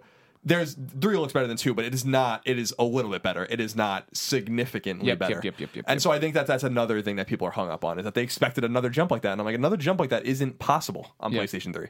I think you're going to see that with uh, Drake's. Uh, or what is it? A Thief's End. yeah, We got to throw Drake's back in there because I'm a little confused now. Drake's Thief's End. There we go. That's better. Drake's Coffee Cake. Anyway, I digress, Greg. So you, do you know nothing about any of the games? I know nothing about Man, them. I- I know I there's would- a train sequence in two. Yeah, ah, I envy you, man, to be able to go I'm back and do that. So I that's excited. gonna be fun. And again, like I, I utterly love Uncharted One. Yeah. like that game is definitely in my favorite games of all time. Oh, you love that game. For My sure. God. I can't wait to see what you think of two and three. The thing about I'll never forget about three being totally overexposed, and I won't spoil anything for you, but I already mentioned a plane scene, right? Like I they had shown that before, and something happens in it that I'd never thought about. In a subway commercial the night before we got review copies, spoiled it. And I was like, Oh, yeah, "Are he's, you like, holding the- fucking kidding me?" You know what I mean? Like that. I never even contemplated that. So to go back and play it and have no idea, like, Yeah. oh, Jesus Oh, Christ! I'm excited. Number three, The Legend of Zelda: Ocarina of Time. My first Zelda, so I think that's one of the reasons it's so special to me. You know, I grew up a Sega kid, and 64 was my first current in the moment Nintendo console. And I remember Michael Bryan telling me over and over and over and over again to buy Ocarina of Time. And I'd go to his house and he was fighting Ganon, and I'd be like, what, or Ganondorf. And then him and Jay would argue about if it's Ganondorf or Ganondorf. Ganondorf. Ganondorf. That's how, that's the voice he did. Oh, Ganondorf. Ganondorf. Yeah. uh, and then I remember I went to a Blockbuster that was going out of business, and they had all their carts out, and they had the gold Yeah. Zelda, and I didn't buy it. And I told O'Brien that, and he's like, "You're such an idiot." And he finally gave me the strategy guide in the game. He's like, "Just go play it and try it." And sure enough, like I remember, it was I always tell a story that it was the I he gave it to me the Friday or before our ACTs on Saturday, and I stayed up to like four in the morning the, the, to wake up at ten to go take the ACTs or whatever. Yeah. did fine Fucking ACTs. Everybody, don't worry. Yeah. Yeah. it was totally worth it. Amazing game, and I remember mm-hmm. feigning sick at high school to go home and beat it finally because it was just so good. You know what I Yeah, mean? It was so beautiful in that world. And Good the, lord. the way it played, and I, the, the other story I always tell because it happened in high school, right around this all this college prep stuff. Being in honors English and getting the assignment right of like, all right, we're gonna do like sample college essays today or whatever, and so they gave you a list of like twenty books. and they're like choose one of them and go through and compare like the time elements in them, right? And as far as like what it was like in the one period to the next period or whatever. And I went through and I knew a couple of them, but not super well. So I did it about Ocarina of Time because it, it was like an assignment, whatever. If I if I tank it or whatever, and the t- teacher gave me like a B plus on it. Was like, but read some books. you know what I mean? Like, if this happens in a real college ex- environment, fucking talk about a book, not about the goddamn N64 game. Yeah. But that game was so special, Yeah, man. man, it- it when you really come out, when you, you're running around and everything's so perfect in the past, when Mm. you're little Link and everything's so bright and cheerful and you're having a great time in Hyrule, and then when you come out of the Temple of Time, right, as like grown ass Link, and there's fucking monster zombies everywhere, and it's all disgusting and gross. It's like, what? Ha- I'll never forget that. What happened here? How can I fix it? Like that ownership I felt over Hyrule Yeah. Good lord. and then running through the, just the fields, or more adept rolling through the fields before he got Epona. A little bit faster, or so That's you told awesome. yourself. Number I think two, it is. Super Mario World on SNES. Hmm. Uh, I again, that was probably my first real. That was like my first Mario console game. I had Oh, a, man. I had a Game Boy, so I had the Mario Land. Yeah, exactly. And I had a lot of fun with that. But like being a Sega kid, I played it at people's houses. Super Mario Brothers, awesome, great. I was talking about yeah, I saw I could. I think Super Mario Three is the one with the yellow background and Tanuki Tail Mario or whatever. You know what I mean? Like I have those moments, but not like an ownership moment. But like Super Mario World, I, for a summer, I spent. Me and Matt Noel became best friends for a summer, and I'd we'd go. I'd go to his house, and I would just play over and over and over in his basement, and I you know beat it, did all this different stuff, and then finally went home and was like. Well, fuck it, and I went out and bought an SNES that was all like weathered and gross, and uh, Super Mario World, and sat there with Pinkerton on endless repeat with Mario muted, just playing Mario over and over and over again. Yeah. because it was su- that game blew my mind. That game is so good, man. I think Mario World is on another level compared to like even Mario 3 just because the physics feel so right. Like I feel like Mario World nailed the way Mario should move how I want him to at least. Yeah. Like it just all feels right and having the spin jump and like the even the the cape and all this shit like being able to nail the Yep, like yep, yep, yep, yep, It's yep. like a lot of people say it's cheap and a lot of people like well, do prefer 3 and it's like again, it, 3 is an amazing game and it's hard for me to choose one over the other, but yeah, World it comes down to how big that world is, how many secrets there are, how easy it is to actually understand how to find the secrets. Like the secrets aren't bullshit. Like you can find them. There are clues. There are mostly. There are, you know, it guides you that way and it's like, oh, it's so good. So good. Yeah. And then my favorite game of all time, Metal Gear Solid Peace Walker. PSP, another great PSP game. It was just it was I after Metal Gear 4, I think there was such a bad taste in some people's mouths and then just me having to defend why I like 4 or anything involving Metal Gear after that cuz all it was was talk of fucking nonsense nonsensical cutscenes and this that and the other and there wasn't enough gameplay and da da da, da. to have Kojima be like, we're making another Metal Gear. It's gonna be on PS. It's again like they're designing a game for me. It's gonna be the Sony exclusive on the PSP, which is like the channel I started in charge of. Like you know what I mean at IGN or whatever. To sit down and play that and have it not miss a step. To add so much depth to what a Metal Gear game could be, how different it could be, what the new thing will be, uh, the replayability of it. You know, the fact that I played ninety some hours of that game. You know what I mean? It was the one. It was the save I protected with my life. I remember on a plane ride where I was switching memory pro stick duos, and I dropped it, and I panicked, and I eventually had to ask everyone in the row on this airplane to get up. I'm like, I have to lay down on the floor of the plane right now. You know what I mean? I can't risk, I can't risk us landing or whatever and coming in and the card moving around. I found it. And I was like, geez, you know, what I mean, and I- I started backing the card up like every other day or whatever to make sure it was protected at all Damn. times. But it was just like the cutscenes that were done in the comic art that looked awesome. You know what I mean? The voiceover, the acting, this story, the story. I always go back to how this is a story anyone could get in on. You know what I mean? And like this is, you know, you you, you don't have to know Les Enfants Terribles and all about the Lalelulalo and all. You know what I mean? It's just like your mentor that you killed is back. Maybe this guy has a tape recording of it. Go investigate. And that mm-hmm. was it. And you did it. And then you start recruiting people and building your own Metal Gear. And like that moment when it dawns on me that like holy shit, I'm building Outer Heaven. This is. I'm not playing the prequel. I'm building the prequel. And this, of course, before I knew five or you knew about Yeah. five or anything like that or Ground Zeroes. But it's like in that moment when you're like, I'm making the history and I know how this plays out, but I'm not tied to it in the way of mm-hmm. like it's got to be the story that's beating me over the head. It was just so fucking good. You know what I mean? Yeah. Love it. That's why I'm so excited for five. Colin, take us home. What are your top five favorite games of all time? Here we go. Uh oh. Dropping the glasses. I have quite a few uh, Honorable mentions? They have, Okay. to, they have to be in this. Mm-hmm. I'm sorry. Uh, Final Fantasy IV, I want to give a shout out to. Mm-hmm. Very special game, very emotional game. Uh, probably the first game that was truly emotional that I ever played. Memorable soundtrack, deep mechanics, very long game, just a fantastic game. Probably the first JRPG that came out in the United States that was superb. Yeah, the Dragon Quest games were good, but or Dragon Warrior games were good, but this was a superb story-driven game. Final Fantasy Tactics, uh, I want to give a shout out to. Extraordinary game, very extraordinary game. Do you mind real quick? Yeah. I forgot. We have to give a shout out to the patrons. Oh, damn. There you go. Thank you. Oh, everybody. yeah, Thank you for forget. all of your God, you're so good at this, Greg. I, You are well, very good at it. well, that's one way of putting it. Well, I'm, well, I'm bad at it. That's one way of putting it too. Uh, I want to give a shout out to Bioshock. The original Bioshock, I think, is an extraordinary game, an absolutely extraordinary game. Um, storytelling, ambience, atmosphere, the the horror of that Water. game, the water. Yes, of course, the water. Bioshock's a must-play game. I understand if someone wants, doesn't want to play Tactics or Final Fantasy IV. Bioshock's a must-play game. I think. I want to give a shout out to Civilization Five, uh, which was the first PC game that I really, really, really fell in love with. I used to play PC games when I was a kid, but I played Civilization Five for more than I've almost played any other game, and and uh, I still play it. Um, so it's a fantastic game. Uh, I want to give a shout out to Castlevania Three, which we just did a let's play of. Castlevania Three is a, a nice gothic horror side-scrolling game, way ahead of its time, I think. Uh, Super Mario Galaxy, I want to give a shout out to, and The Last of Us, I want to give a shout out Ah, to. Uh, yes. The Last of Us, I think, is the best game of the last ten years. I think it's easily PlayStation 3's best game. Um, easily the best game I played since I was at IGN, probably. Uh, and then uh, I want to give a shout out to Super Mario World, yeah. which we already talked about. So number five for me would be Majora's Mask. Uh, I've talked about it a lot, so I won't I won't belabor the point. But I think Majora's Mask is a truly special Zelda game, and as a I'm a huge Zelda fan, or I was when I was a kid. And I love the original Zelda, and I really love the original. I love Zelda 2, and I love Link to the Past. And Link's Awakening, I think, it was the first game where I was like, ah, it's fine. It's a fine game, and I don't really like it that much. Um, and then Ocarina of Time came out. Ocarina of Time was a special game, and I feel like Majora's Mask was the first Zelda game that had really come out since Zelda 2 that was truly different and resonated with me in a really different way. It was a suitable, fitting swan song for for Nintendo 64, and I don't think people really put them together that way because it wasn't necessarily the last you know, or last N64 game. I remember getting, something called Conker's Bad Fur Day. yeah, and I remember getting my la- my last purchase on N64 was the Dr. Mario.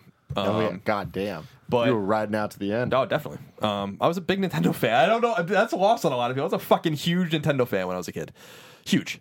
Um, but Majora's Mask, the themes of Majora's Mask fit perfectly with the end of N64 and almost told a story about N64's own troubles in a weird kind of way, where it was just like imminent imminent collapse of this platform and destruction and death and trying things over and over again and stuff like that. I felt like Majora's Mask is is a special game, and there's a lot of revisionist history about how everyone loves Majora's Mask now. But we all, those of us who were there at the time, remember that that game was not popular um, with a lot of people that liked Ocarina of Time, even though it got great scores and did well. Um, but I was always ride or die with that game and Wind Waker. I thought those were both very special games that a lot of people gave shit to. Uh, Final Fantasy VI would be number four for me. Um, with the exception of another game on this list, I think the best Japanese role playing game of all time, perhaps the meatiest Japanese role playing game of all time too. Uh, huge cast of characters, is something like twenty characters you can play as. Um, you don't have to find them all, which I think is even cooler. You can let characters die, like Shadow on the Floating Continent Shadow no. um, which I think is really cool. That so the game is split in half between the the world of balance and the world of ruin, and in between, like the middle part is when there's a thing called the floating continent. Emperor Gestahl and Kefka and all these things are doing all this magic with with Magitech armor and um, espers, which are magical beings that they're like abusing basically and siphoning their magical energy out of. Um, and they create this floating continent. And there's a point where Shadow, who's the ninja character in the game, he's he has a dog named Interceptor, and he he has he has like a soft spot for one of the little girls that is like a little girl that's in your party who's um like a mage um well she's an artist actually but you can let him die and that was one of the moments where like you have to get off the continent at a certain time and then you have to wait for him to come like so there's a timer and you have to get off the continent and it seems like the timer's running out but if you wait shadow comes back. And if you don't let him come back then he's dead. And that was one of the first times and he's gone for the rest of the game. That was one of the first times where i was like there's games have a deep ability to do very cool custom things with um with characters and with storytelling and with non-linearity. And that was another cool thing about Final Fantasy 6 was there was an incredible amount of non-linearity. When you got Setzer's airship Setzer is a gambler and you meet him at the opera house in a very famous scene one of the most famous scenes in any Final Fantasy game where um Celes has to pretend that she's a woman named Maria who Setzer is in love with and is going to kidnap. He kidnaps Celes instead of Maria, and then like you get the airship, blah blah. Um, and you once you get the airship, you can go anywhere in the world, just like you can in Final Fantasy IV and other games. You start going back and realizing there's a little side quest and people to talk to and all this kind of weird shit. And then when you get to the world of Ruin, you start realizing that there's characters you can totally never run into at all, like Umaro and um, and Gogo and stuff like that. So Final Fantasy VI is an extraordinary game, and it stands up to this day. And I haven't played it since uh, it came out the, on Game Boy Advance when I was in college, but I know for a fact that game stands up. Like, there's no way nothing could ever happen where that game wouldn't stand up. And I'm almost glad that they didn't do that whole 3D weird fucking treatment to it that they did with Final Fantasy IV and Final Fantasy uh, 3 because it doesn't need it. Although I'd be interested to see what they can do with remaking that game. So everyone should go play Final Fantasy VI because it's fucking awesome. Number three, Castlevania Symphony of the Night Ah, um, perfect fusion of uh, arcadey side-scrolling gameplay and role-playing mechanics. Um, we've we've talked a great deal about this game, so I'm not going to spend too much time on it. But Symphony of the Night was a game that no one expected, and if you think about it, and from the perspective of someone in 1997, that is not what Castlevania was. And I remember buying it without knowing anything about it. I remember seeing I got my PS1 in August of 97. I got Final Fantasy 7 in September, I think. Then Castlevania came out in October, and I played a game called Beyond the Beyond in between that, which was a fucking terrible role playing game. We had it, I think. yeah, at- yeah, we the- had a copy for the like podcast. that- yeah, we displayed it, and that game was fucking awful, awful, awful Japanese role playing game. Um, but I remember getting Castlevania, and I was a huge Castlevania fan growing up. I had you know one, two, and three on NES, Super Castlevania four, um, you know Bloodlines, and all these kinds of games. So I picked it up. I'm like, oh, obviously I'm gonna buy this, and I brought it home, and I'm like, what the fuck is this? Like this is weird. But immediately I loved it. I was like, this is non-linear and this huge castle, and you're playing as Alucard, who's Dracula's you know half human son, and I don't know. That game is just that game took a lot of inspiration from Super Metroid, but I think was way more important than Super Metroid, and in my opinion, clearly better than Super Metroid. I, I, I don't like that's one of the things that hangs me up with a lot of people where I respect everyone's opinions and stuff, but that particular argument always got into my craw because I'm like, I don't I played both games extensively and I don't get how you can come to any other conclusion. You know? Um Super Metroid would be one of my honorable mentions. I haven't still haven't played Symphony. you should of play the Night. Symphony of the Night and see what you think of it. You do it on your Vita. You could do it on your I know. Vita. It's one of the reasons I got my Vita. Um, Super. No, that's not taking anything away from Super Metroid. In terms of s- the way Super Metroid approached game development and game style and, and maps and all those kind of things, is extraordinarily important. Gameplay less so. Sprite's too big. All these kind. There's a lot of problems with that game, but Symphony of the Night nailed something so special that they just kept making it over and over again, and people just kept buying it. And that was the crazy thing. And one of the things I didn't really realize until we had really sat down with Iga is that the games were profitable and were making money. That one of the major problems seemed to be that they couldn't afford to keep doing that pixel art. You know, like the the beautiful stained glass windows and these and the, the castle vistas and these beautifully animated enemies with many frames of animations. Like it's it's very laborious and they can't do it. That's why even Bloodstained, which is a Castlevania Symphony of the Night successor, is not pixel art because it's too fucking expensive. You know, so it's funny to think that those games are so extraordinarily good that they were basically releasing them like Madden and people were just fucking eating them out. Um, and uh, so Circle of the Moon and all these games. I mean, Yeah. Aria Sorrow. I mean, oh my god, these are excellent games. But it all started with Symphony of the Night. I think that's a really, really important game for people to play. Uh, number two, Wild Arms. Um, Wild Arms was a very early PS1 game, not very early, early '97. Came out six months or so before Final Fantasy VII, and I think really got overshadowed because the anticipation for Final Fantasy VII was so high. Um, you know, when you're spending fifty dollars on a game in 1997, it's a lot of money. It's still a lot of money today, but it was a lot of money back then, and you're gonna wait until you get the sure thing.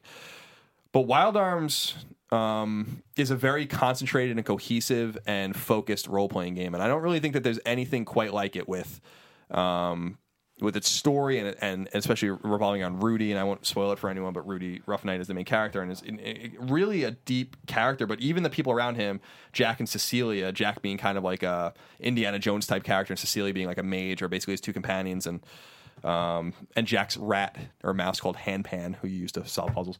Um, MediaVision made the game, and, and they've only made really Wild Arms games, and they still exist. Um, and I feel like that's maybe the single most un- criminally underplayed and underrated game of all time. Wow. And I, I really wish that everyone would just go play it and see what it's what's so special about it. It's very hard. It's one of those games where I remember when I played it, my brother was one that recommended it to me, and he's like, "You will not be able to beat this game without a, a strategy guide. You just have to get a strategy guide." And he was right. Like it's just it's very obtuse in, in some ways, but it's the story and the music and that the uh, the intro, the animated intro, is one of the coolest intros ever in any game. Um, very emotional, very very emotional game. Wild Arms Two is a good game too, but Wild Arms One, um, one of the best I think of all time. And then number one would be Mega Man Three. And we've talked about why Mega Man's special, and again, we won't have to go too deep. He has an it. arm cannon. He has an arm cannon. That's special. But Mega Man Three has always been funny to me because I think that's Inafune's least favorite game. Um, that in the core series, but it's a lot of people's favorite. A lot of people like Mega Man Two, but a lot I think a lot of very nerdy Mega Man fans like Three. It introduces Rush and introduces Proto Man, which I think are peripherally important things, but not really. I think it's more the again. There's something about Mega Man Three that is emotional and really weird and the music's perfect and the design of the stages is perfect and the robot masters are perfect um, and the game's long. It's the longest mega man game which i really like as well. And you go back and you fight the bosses for mega man 2 which i think is so cool. Like wily like programs this one robot that can use all the skills of all the other robots. And i think that that's just a special game. Um, and i think it's i think mega man 3 much like mario 1 um, and a few other games is a masterclass in how to make a game and how to uh, program uh, gameplay and how to make a game feel and how to reward the player but also punish the player. The balance is pretty perfect in that game. Um, I, I I would go as far as to say there's nothing wrong with Mega Man Three. Wow. Um, It's the most perfect game I've ever played, and that's why I think it's no game is 100 percent perfect. But what, if you were a- ask me like what's the what's the bad thing about Mega Man Three, like, I have no idea, and I've beaten that game a hundred times, more than that. You know, so I would I would you know put Mega Man Three at the top of the list, and I don't think any game will ever ever beat that. And it's not nostalgia because I still go back and play it all the time. I play it. I mm-hmm. play since we started of Funny. I've probably beaten it like ten times. so it's like it's not a thing where it's like where I have like you know rose tinted glasses on. No, Mega Man Three really is a special game, and I think that people are going to see that when that Legacy Collection comes out on PS4 and Xbox One. Um, because that'll be a lot of people's first exposure to, to the Blue Bomber in his classic form mm-hmm. especially those six games, which are so so important. Um, because I think that Mega Man love today is a little weird. Mega Man never sold well. That's like one of the things Greg and I have talked about. This like Mega Man as a franchise has sold thirty or thirty five million copies. It's not a lot of copies. Um, you know, when you put that into perspective, um, Uncharted, three Uncharted games sold uh, 22 million copies. So, and there's literally over 100 Hundreds. Mega Man games. so it's never been a game that's sold extraordinarily well. All the classic ones have sold like a million copies, but um, it's just one of those games that's that everyone that makes these side scrollers and these old school games today like points back to that series and two and three and and take a lot of inspiration from. Look at Shovel Knight. You know what I mean? And uh, Shovel Knight takes gameplay inspiration from the likes of Zelda 2 and, and Ninja Gaiden and stuff like that, but the, the the knights are robot masters. The design of the characters are all Mega Man characters, and so it's it's important in an aesthetic way. It's important in a gameplay way. It's certainly important in a sonic way. And I don't mean Sonic the Hedgehog. I mean music. Um, so yeah, Mega Man Three, and and the best song, best Mega Man song of all time, everyone says is Wily Stage One and Mega Man Two. Wrong. The best the best Right. song is Wily Stage One and Mega Man Three, and you guys should go listen to that song. And the other shout out song, Mega Man Ten, Wily Stage One, another good emotional song. So, so th- that's my list, but. It's hard to do these kinds of lists Yeah. because there's, you know, I want to give a shout out to Catherine. I want to give a shout out to Spec Ops. I want to give a shout out to ActRaiser. I mean, there's a bunch of games. Naughty but Bear. I think Naughty Bear, of course. But th th that's the cohesive five that I think would encapsulate like my own love Yeah. of games. My, my my certainly my love of Nintendo and old Nintendo games, and not even first party games, but just games that ran on those that hardware. And Yeah. My deep and unabiding love for all things NES, SNES, N64, and GameCube will never, ever, ever, ever die. Um, you know, hence my love of Galaxy or. Um, you know, you don't get. I don't really like it, but I was thinking about the game. I like it fine, not certainly in this conversation, but I was thinking about the game Endless Ocean the other day, and how that's a Wii game that I loved. Uh-huh. And at the time, that I like went back and played it again. I was like, oh, did you ever play Endless Ocean? yeah, I did. It wasn't my thing. It was like you just went and just swam around. Yes. Just a weird Endless. experience. Fucking Nintendo had weird. those kinds of Nintendo's weird, experiences. man. that, yeah, they definitely are. But Yeah. they had those kinds of experiences that are always going to be special. They they don't they're not quite as special anymore. I don't think, Mm-hmm. but um, those games will always be special. Yeah. So that's why my my list is very loaded with Nintendo games and or games that played on Nintendo hardware as well. Yeah. It's always fun talking about this too because it's like you talk about your favorite games and it's like that's it's such a fluid thing that I think changes over time and like hearing you guys do your list, like, oh fuck, I forgot about all this stuff. And you bring up Infamous and the way you described about seeing the trailer and being like, oh fuck, I'm so ready for this.